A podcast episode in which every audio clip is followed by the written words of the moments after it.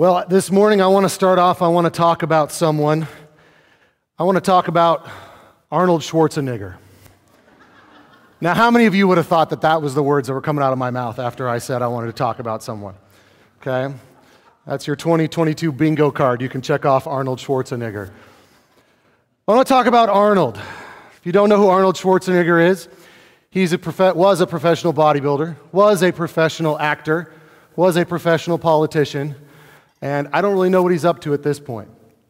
I could talk about his movies and his favorite famous catchphrases, "I'll be back," or "It is not a tumor," right? That's the best you're going to get from me. I'm not going to do any other impressions. But we talk about Arnold Schwarzenegger. Why on earth, on Father's Day, reading Psalm 87 as we are starting into our Songs of the Summer, why on earth are we talking about Arnold Schwarzenegger? It's a very good question, and I intend to answer it here in a moment. So Arnold Schwarzenegger, yes, was a bodybuilder, yes, was an actor, and later on became governor of California. While he was governor, they called him the Governator, which I thought was kind of a fun name for him. He ran the state of California, our most populous state, also our most liberal state, and he was the moderate. And people looked at Arnold and said, wow, if he can get those two groups to come together, he would make a great president. And so during this time, there were all sorts of discussions about Arnold Schwarzenegger becoming our president. And I kind of died a little on the inside. Now, not for the reason you'd think, because I used to teach government and civics. And one of the things that I taught was what are the benefits of being an American citizen. And being an American citizen, whether you are born here or not, there are all sorts of benefits, right? If you are what's called a naturalized citizen, meaning you were born somewhere else, you became a U.S. citizen. You can vote. You can pay taxes. Yay. You can run for office. You can hold any office in the land except for one. And that one office is limited to the people who were born here, called natural citizens. Not naturalized, but natural citizens. And a natural citizen is not what Arnold Schwarzenegger is. Arnold, as you can tell by his accent, he was born in Austria, and that's where he spent most of his life. So no matter how hard Arnold wants to be president, no matter how many talking heads on the TV want him to be president, he can't be president, because to be the president of the United States, you have to have been born in the United States. It's the one thing that makes the president different than all other positions of office. And I bring this up because today we're looking at what it takes to become a citizen of God's kingdom. There are two kinds of citizens of God's kingdom. There would be the naturalized. These are those who maybe kind of are brought in, and then there's those who are born into the kingdom. Arnold Schwarzenegger, for all of his great catchphrases and somewhat great movies, he will never be president of our United States because he was not born here. God's kingdom is not about where you were born. God's kingdom is not about the color of your skin. God's kingdom is not about whether you're born in the West or the East, whether you're male or you're female, rich or poor, able-bodied or handicapped. It's about where you have been born again. Have you been born again? And today in our psalm, as we kick off the Songs of the Summer, as we look at all of these psalms over this summer, this first one is a great one to remind us of the good news. That Christianity is not a white person religion. Christianity is not a 21st century religion. Christianity is not a male-dominated religion. It is a religion for everyone, everywhere. It is the picture of diversity. As a matter of fact, one non-Christian scholar said, Christianity is the most diverse religion in the history of the world, and second place isn't even close. This is the religion. This is the faith that we have. And as we look at this psalm today, we need to understand the Bible is specific on how we get into the kingdom, but it is general on who is allowed to come in. It is general. Every single person that we encounter can come into this kingdom. And praise be to God for that, because I don't know that any of us are Jewish. And if it was based on being a part of Israel, none of us get in. But praise be to God, his son opened the gates. And he, the one truly born in the kingdom individual, Jesus, has now grafted us in because of his death and resurrection. So here's our big picture story, big picture idea. There is joy for those who are born again into Zion. There is joy for those who are born again into Zion. See, Psalm 87 is a summary of the best news. The best news is our birth certificates. Yes, we're born here. Maybe we're born in England. Maybe we're born somewhere else. But we get a new birth certificate. We get born into the kingdom via what Christ did on the cross. We get to be citizens of the most desirous place in the history of the universe. So this is the point of this psalm.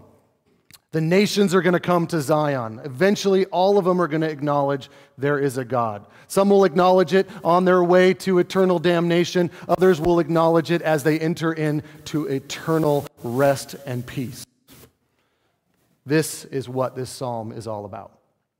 So, what exactly is this psalm saying? Originally, I had talked to Christian earlier in the week, and I said, why don't we have Frank read the psalm, and then we'll, at the Selah, which is a musical interlude, we'll have you guys play some music, and you guys can pray about and think about and meditate on the psalm. And I think that it sounds cool, and we will do it some time in the future. But this psalm is hard for us to understand, because there's all sorts of words that we don't get. And so instead of subjugating you guys to that and you're going, how do I meditate on Zion? What does that even mean? Isn't that somewhere in Utah? Right? Or meditate on Rahab. Isn't that a prostitute from Jericho? And Cush? Is that the thing I sit on? What? Right? So we have all of these words that we don't know. So instead of doing that, I'm going to explain it to you. And as we go through, recognize that each of those Selahs is a place where you're supposed to stop and think about. So I encourage you later, as you go back to this psalm, after I've kind of hopefully untangled some of the knots of these words, you can go back and dwell on each of these sections, because this is the gospel in a nutshell for us today. So the first question we need to deal with is, what is Zion? Well, Zion is not in Utah. I'm sorry, the Mormon prophet got it wrong. Zion is not a place in Utah. Zion is the name of Jerusalem. And we see this in the Bible. In 2 Samuel 5:7, the city of David and Zion are called the same thing. So Jerusalem was controlled by a group called the Jebusites. And David came in and conquered it. And when David conquered it, in 2 Samuel, it says, nevertheless, David took the stronghold of Zion, Zion being a hill, which is the city of Jerusalem. And that is the city of David. He renamed it the city of David. Then in 2 Samuel 6, David brings the ark there. Now, why is that important? Why is the Ark of the Covenant being in Jerusalem and Zion important? Well, the way God revealed himself in the Old Testament was he made his presence most directly known, most directly felt where the ark was. And it was a visual symbol for Israelites that God is with us, but it was also the place that he made his presence most clearly felt. And so Zion, Jerusalem, became the hub of being close to God. It's the center of worship. The word Zion is used over 150 times in the Old Testament, and about 99% of the time it's used for Jerusalem. And here's some more examples of this. Well, before I get into that, the word Zion, though, is not a proper name. It's a description, right? So just like with Portland, we've got Rip City, right, Rusty? All right? Rip City, okay? We've got City of Roses, okay? We've got Stumptown. We've got nicknames for it. And those are nicknames, and Zion's not even really a nickname. Zion is a description.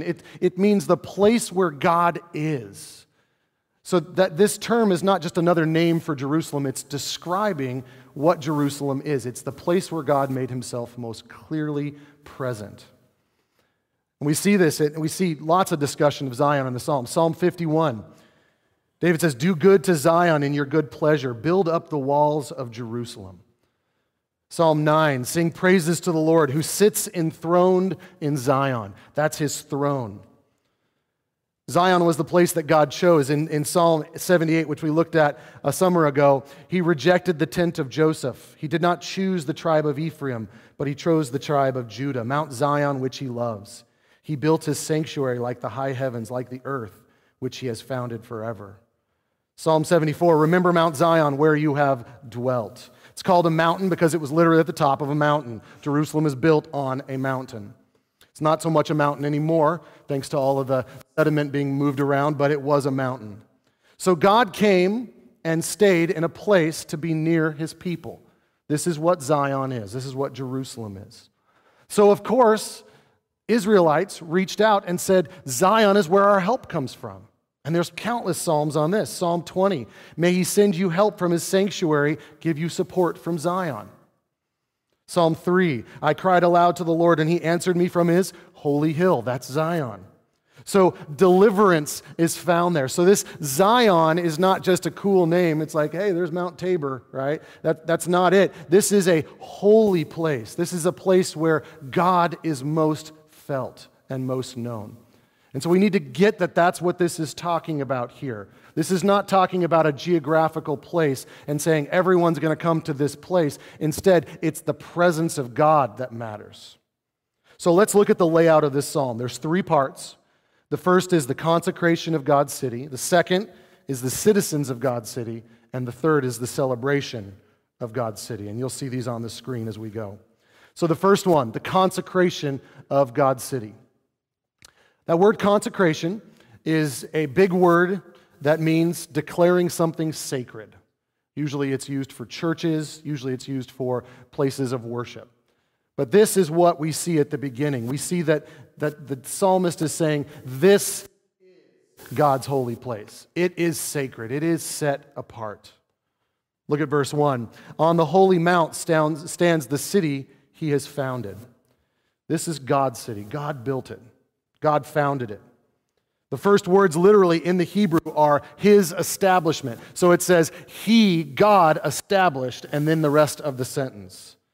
God chose this city. God chose this place for where he was going to have his people. And again, just a second ago, I said this is not a geographical place. And the reason we think this, and I'll show you some more in a minute, is because in that 2 Samuel passage, somebody else made the city, David conquered it. So how did God establish it? God established it by saying, this is my Zion. I'm calling this Zion. This is where I'm going to make myself most well known. Later on, we'll see that instead of this little picture of Zion that we get on this earth, we get the full meal when Christ comes back and we have a new Zion and he makes his home with us. Verse 2, "The Lord loves the gates of Zion more than all the dwelling places of Jacob." That word loves is in the present tense, which means it's unchanging and it's not going away. God loves Zion. God loves to share his presence. He's not a hidden God. So he says, this Jerusalem, this Zion is my place, and I like it more than all the other dwelling places of Jacob. Jacob represents Israel. So all the rest of Israel, I like them, and they're my people, but my spot is in Zion. This love that is there. Now, this is very much like the love that God extends to us in Christ. The love that we get from Christ is amazing. We get to get kind of sandwiched into the love that Jesus has experienced for all of eternity. See, Jesus didn't come into existence when Mary was quickened, when the baby was in Mary, when the Holy Spirit came about. Jesus has existed for all of eternity. God the Son, God the Father, and God the Holy Spirit in a loving relationship all for eternity. And they graft us in, they bring us in and share this love with us by creating us and then bringing us into this relationship. And so this love, this fatherly love that God has for his Son, and the love that his Son has for the Father, we get to be wed right in there. When we are in Christ, we are loved like Christ. like the only being that deserves the love. We get that love. Thanks be to Christ. So if we are in Christ, we belong to a city whose architect and builder is God. Look at Hebrews 11:10. For he was looking forward to the city that has a foundation, whose builder and designer is God. Again, Jerusalem was already built before David took it, so this is not talking about the physical Jerusalem. This is talking about something else, something that God built that we get to be a part of. Verse 3, glorious things of you are spoken, O city of God. Now, what are these glorious things? He doesn't tell us what they are, but he says the reason these things are spoken is because this is the city of God. And that literally means God possesses this city. It is his and no one else's. And then we get our first Selah as we stop and we ponder, what does it mean that there is a dwelling place with man where he's going to make himself known? Stop and think about that for a second. You know, Jerusalem geographically right now is a divided city. It is a divided city, and in some portions very God-forsaken. But we know that there is a new Jerusalem coming. Revelation 21 tells us a new Jerusalem is coming out of heaven that is so enormous there's not a single man-made structure that can compete with it. And there's no light needed because God is our light. And there's no death and there's no dying, which again, our world is trying hard to keep death and dying away. God goes, that's no big deal. It's gone. I've destroyed it. All of that is coming. And so this musical pause is meant to make us go, yes, Lord Jesus, come. We want this new Jerusalem. So now we move into verses 4-6. This is about the citizens of God's kingdom. Who is it that's going to be here? Who is it that's going to be in this city? So really, verses 4-6 are explaining what's so glorious about this city. You know, in our world right now, there's two words that are out there a lot, especially this month: inclusivity and diversity. Very popular words in our culture right now. As a matter of fact, we see many churches that will label themselves as an inclusive church. Unfortunately, a lot of times the inclusivity means that they compromise on the moral law of God, which instead, the diversity is not real diversity, it's judgment. The Bible, though, on the other hand, says, yes, this is 100% inclusive. There's not a single human that Christ did not die for, no matter what their sin is, no matter what their proclivities are, no matter what they are tempted by. And the diversity comes from the fact that every single one of us is different, and our church is made up of every tribe, nation, tongue, skin color, ethnic, socioeconomic, all of it is there. And this is all because not the church is great, but because the gospel is great. So all are welcome. So true inclusivity and true diversity is found in one place and one place only. It's found in God's word. Verse 4. Among those who know me, I mention Rahab, Babylon, and behold, Philistia, and Tyre with Cush. This one was born there, they say. So who are all these people? Now, I mean, you probably recognize Babylon. We talked about Tyre a few weeks ago. Philistia kind of sounds like Philistine, so you might get that. But what does Rahab and Cush have to do with this? Well, what the psalmist is declaring here is he is saying, these are the enemies of God. These are the enemies of Israel. And he's saying, these enemies are going to be in my kingdom. These non-covenantal people will be with God. They will enjoy God. They will enjoy his presence and drink in his love. Now, how is that possible? And we'll get to that in a moment. So let's talk about who these are. Rahab and Babylon. These are the big baddies, right? These are the bad guy that they fight at the end of the movie with a big, huge fight scene. That's this group, right? Rahab is not the prostitute from Jericho. It's a Hebrew word. Her name is spelled differently. This is the word Rahab, which means chaos or arrogance. It literally is the word big mouth. So you don't want to be called a Rahab because it means you have a big mouth. There was a mythical dragon that was a monster called the Chaos Monster, and its name was Rahab. And it's used in the Bible to reference one country and one country alone, and that's the country of Egypt. it always references Egypt. So whenever they say Rahab, it means Egypt. So this is Egypt, the oppressors of Israel, that kingdom in the south that constantly wanted to conquer. Someday her citizens will bow the knee to God and be in God's kingdom. Then we got Babylon. Babylon, that great oppressor, the invader from the east. Babylon always represents confusion and oppression and conquering. Babylon, who came and destroyed the northern and the southern kingdom and subjected Israel to exile. These Babylonians will see the light. These two terrible places full of enemies. Think about this. As the psalmist is writing this, there will be people that are listening to this song whose family members were killed by Egyptians or were oppressed and murdered by Babylonians. This is not something out there. This is really real to them. We don't really have a comparable right now in our culture that I can say, oh yeah, this is the enemy that's oppressing us right now. In Jesus' time, it would have been the Romans. For us, we don't have that.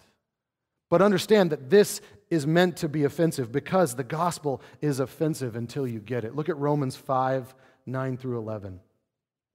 Paul says, since therefore we've been justified by his blood. That means made right with God by Jesus' blood.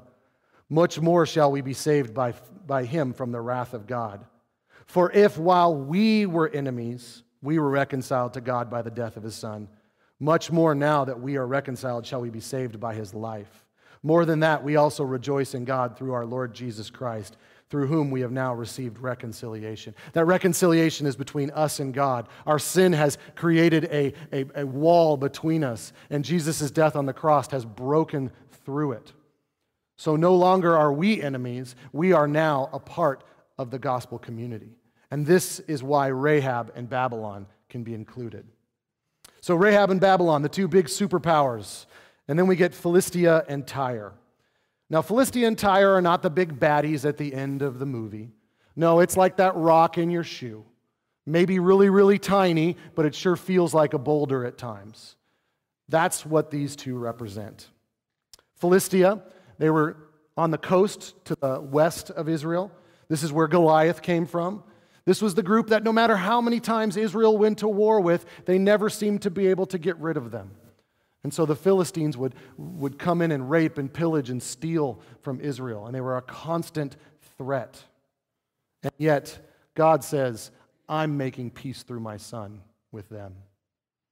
Tyre to the north was a commercial success story. They were a very wealthy shipbuilding area. And so this was not some place that would come and conquer Israel, but they would tempt Israel through their wealth and their possessions. They worshiped money. They worshiped stuff. And yet God says, I'm going to make me their treasure, not their stuff. And so I know this is hard to imagine, but these two groups were like the two farthest you could imagine from becoming followers of God. They were success stories. You know, Philistines, no matter how many times they went to war, they never lost. Tyre, they just kept getting wealthier. And yet, God says, these two nations are going to leave their success behind and come and follow me. This is like the Apostle Paul. He is a decorated Pharisee. He is the man, the last person you'd expect to be a follower of God. And yet, God goes, mine. Are there people in your lives right now that you look at and you go, oh, there's no way they're going to ever be a Christian? I just say, bet. I say, take that to the Lord. And ask him, Lord, save that person. I mean, there's people in our world that are culturally right out there, and they are some of the most against God people. Do we pray for them, or do we just complain about them? There's no one outside the reach of God. If God can get Rahab, Egypt, Babylon, Philistia, and Tyre, there's no one outside of his reach. So if you think about these four, this is the 4 points of the compass, right? So we've got Babylon in the east, we've got Egypt in the south, we got Philistia on the west coast, and then we've got Tyre in the north. These are the ones who are surrounded Israel. There was never a time that Israel was not surrounded by enemies. To this day, they're surrounded by enemies. And yet God goes, I'm going to bring people from all of these nations into Israel. I'm going to bring them in. So then what is this whole Cush thing? Well, this is the other. This is the outsider of outsiders. Cush is basically as far away as you could imagine as an Israelite from Israel. This was a place where the people were different skin color, different culture, completely different language, completely different religions, completely different way of doing everything. Cush is actually at the headwaters of the Nile, modern-day Ethiopia. This would have been the most remote nation that Israel would have known about at this time period. Now, we know that there were other nations around the world, but Israel wouldn't have known about them at this point. And so this is saying, yeah, we've got north, south, east, west, all of our enemies, but anybody else outside of that would come to conquer you. And yes, Ethiopia sent conquerors into Israel eventually. God says, I'm going to get them too. Everyone, everywhere is going to come in. What an astonishing reversal that God goes, I'm going to make your enemies into your family. Incredible. And we see that whenever we see passages like this, there's always an immediate fulfillment, a near fulfillment, and then there's a future, a far fulfillment. And so I want to point out that this passage was fulfilled in Acts chapter 2. When the church is born in Acts chapter 2, the apostles go and they list, starting in verse 9, the list of all of the names. They have different names because they've broken their countries into two, but all of the surrounding nations of Israel are there, and what are they doing? They're hearing the gospel in their own language. Look at these. Parthians and Medes and Elamites and residents of Mesopotamia, Judea, Cappadocia, Pontus, Asia, Phrygia, Pamphylia, Egypt, and parts of Libya belonging to Cyrene, and visitors from Rome, both Jews and proselytes, Cretans and Arabians. We hear them telling in our own tongues the mighty works of God. So this is the near fulfillment, is that when Jesus comes and he dies and he goes up to heaven, the first thing that happens is the nations come streaming in. They come and they hear it in their own language, and these become the first missionaries back to their own countries. So we see the near fulfillment. We'll see a far fulfillment in a minute. Verse 5, and of Zion it shall be said, this one and that one were born in her, for the Most High himself will establish her. When the people are singing this, when the Israelites are singing this, it's to remind them, not only are they a city sitting on top of a hill, but they're meant to be a beacon to the Gentile world. They're meant to draw people in. There were, in the Old Testament, there were ways of adding people into Israel. There were certain things they had to do. And that's just unheard of in this time period. But it's even more so now. We know that every single one of us can be added in to Israel. Look at verse 6. The Lord records as he registers the people. This one was born there. This registering of the people is him writing the names in the book of life, Philippians 4:3. In verse 5, we see people saying, you're born in Zion. There's no authority, but then the Lord steps in verse 6 and goes, my authority says you are born here. You are born again here. You have the written right to entry into the Revelation 21 kingdom. And this is not a visa, right? This is not a green card. This is not saying you can come in for a time and do some of my work. No, this is you have a new citizenship. And this is not the best and the brightest. This is not a recruiting. This is God going, these are mine, and they're mine because they're mine, because I died for him. And this is good news, because if God can take his enemies and bring them in, then he can take us, because as much as we go, hey, I'm nicer than fill in the blank, we are all by nature enemies of God. Barring a supernatural work of the Holy Spirit on our lives, we are on our way to damnation, because our sins are overwhelming. But the good news is that just like Babylon, Rahab, Philistia, Tyre, and Cush, yes, we fought against him, but when we lay down our swords and we submit to the king, he brings us in, and we are natural-born citizens of the kingdom. So now how does this work? Okay, so we're looking at this, and it's all about Zion and Jerusalem. Now, I know there's been a lot of people moving to other states, so is this like, hey, we need to start thinking about how we're all moving into Israel? Is that what this is talking about? No, this is not what this is talking about. And I've kind of alluded to it before, but I want to hit it now. The Bible is clear that there is a coming Jerusalem, and that is our eternal home. This new Jerusalem that will come down out of heaven is where we're going to stay for eternity. It's not we're going to be floating around on clouds in precious moments, playing harps in some ethereal place.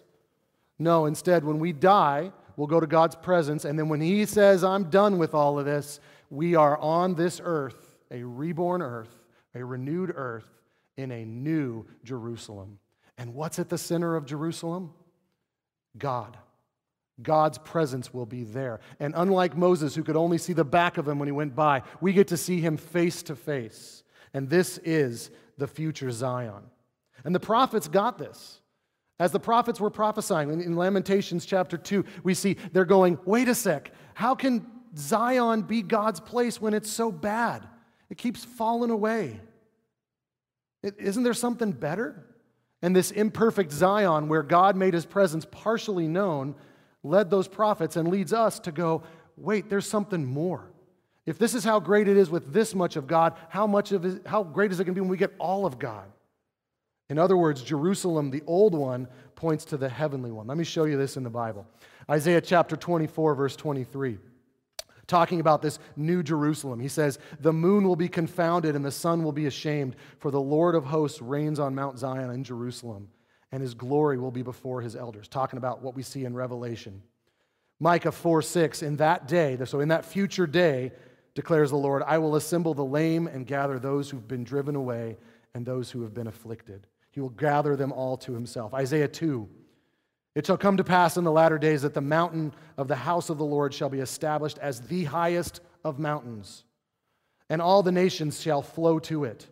For out of Zion shall come forth the law and the word of the Lord from Jerusalem. He shall judge between nations and decide for many peoples, and they shall beat their swords into plowshares and their spears into pruning hooks.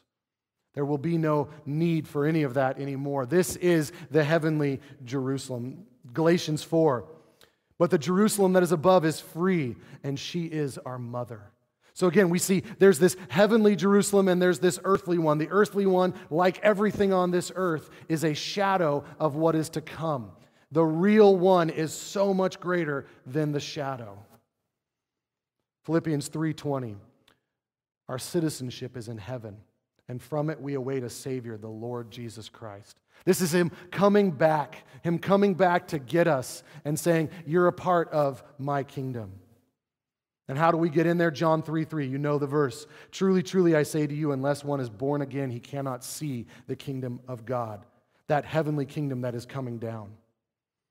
And then Hebrews 12:22, but you have come to Mount Zion, to the city of the living God, the heavenly Jerusalem, and to innumerable angels in festal gathering. Notice it says, you have come, not you will come, but you have come. When we become followers of Christ, when we submit to His call on our lives, we are born again. And it's no longer if we get to heaven, but when. It's no longer, oh, I may come, it's I have come. And that presence in our lives is the proof that we have been born again. It's the rebirth certificate that we have in our lives. We are already enrolled in the heavenly Jerusalem. We are already citizens.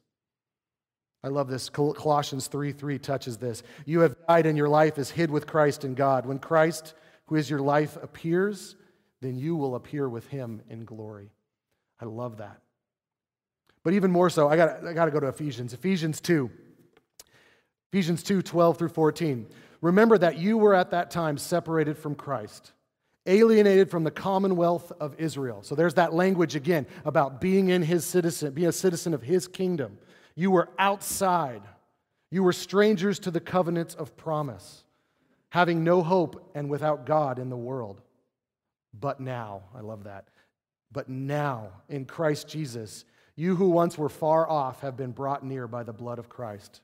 For He Himself is our peace, who has made us both one and has broken down in his flesh the dividing wall of hostility. That wall of sin has been broken down. In verse 19, so then you are no longer strangers and aliens, but you are fellow citizens with the saints and members of the household of God. And what this psalm is saying is that household of God is going to have plenty of his enemies that he has changed the heart of and made them followers of him.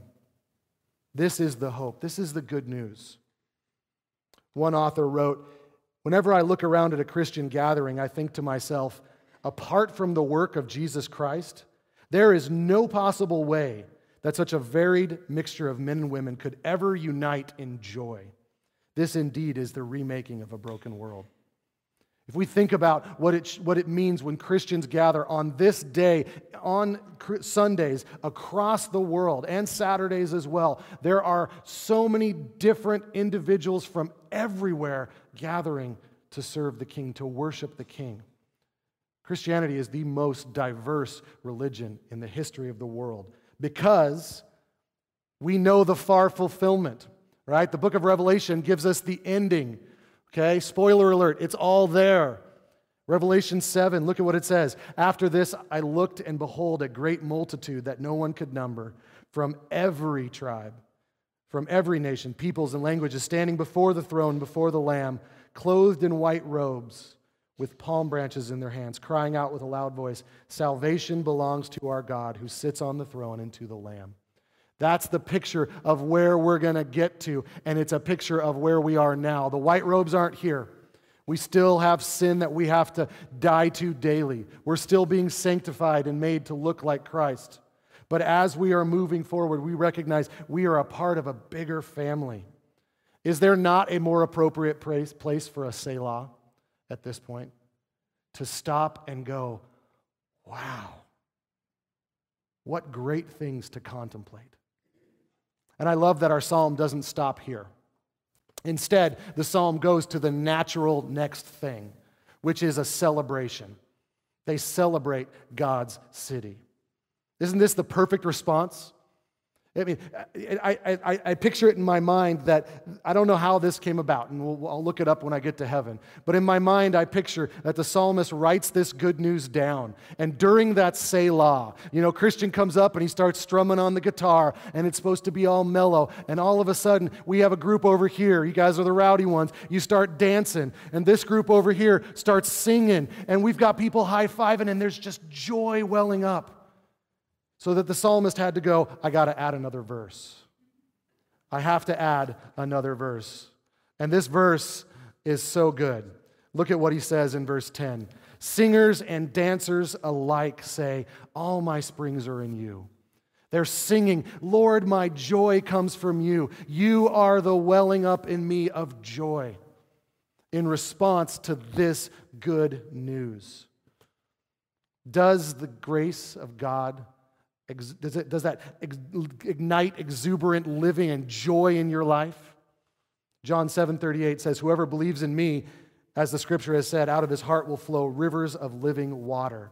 This word springs in the Hebrew has joy attached to it. It's like you're parched and you find that perfect spring that's just great tasting water. There's joy there. There's refreshing. There's, yes. See, Jerusalem was known for its springs. Jerusalem was a weird city. Most cities were founded on bodies of water. One, it kept enemies at bay, and two, it provided water for you. But in the place where Jerusalem was, there was a little creek on the bottom of the valley, but on the top there was nothing save for a spring. And that spring was what it was known for. And this is what we're referencing here. It's springing up from the inside. I want to share with you guys a hymn. Some of you may know it. It's called Glorious Things to Thee Are Spoken. This is what it says. Glorious things of thee are spoken, Zion, city of our God. He whose word cannot be broken formed thee for his own abode. On the rock of ages founded, what can shake thy sure repose?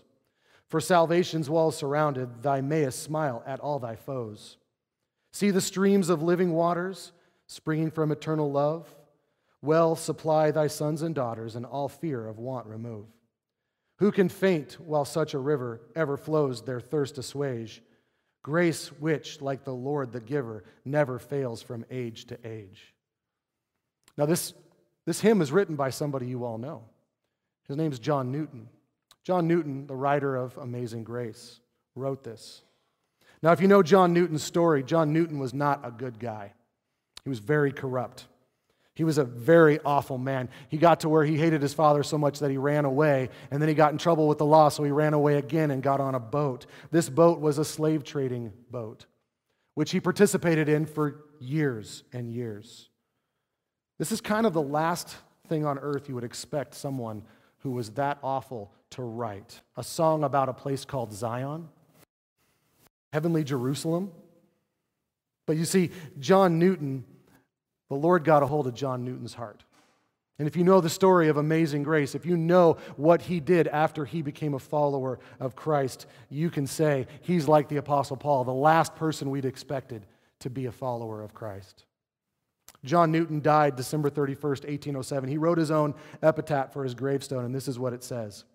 John Newton, clerk, once an infidel and a libertine, a servant of slaves in Africa, was, by the rich mercy of our Lord and Savior Jesus Christ, preserved, restored, pardoned, and appointed to preach the faith he had long labored to destroy.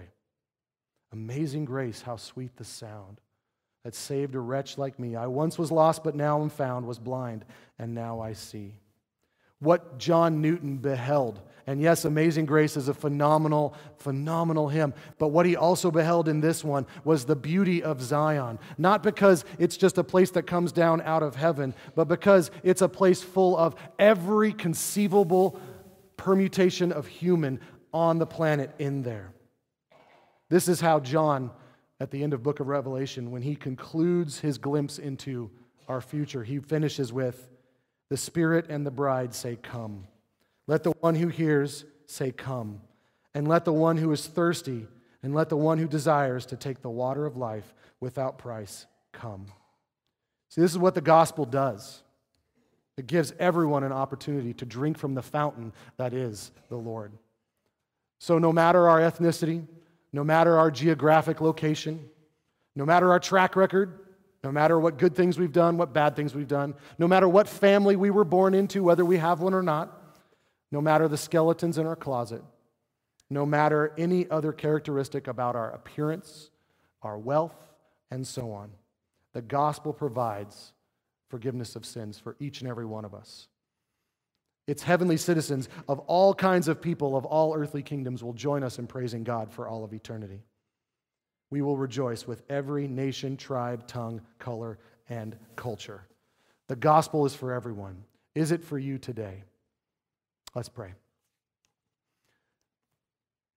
Heavenly Father, your good news, your gospel of your Son's life, death, and resurrection is not just something we talk about, but Lord, it's a reality.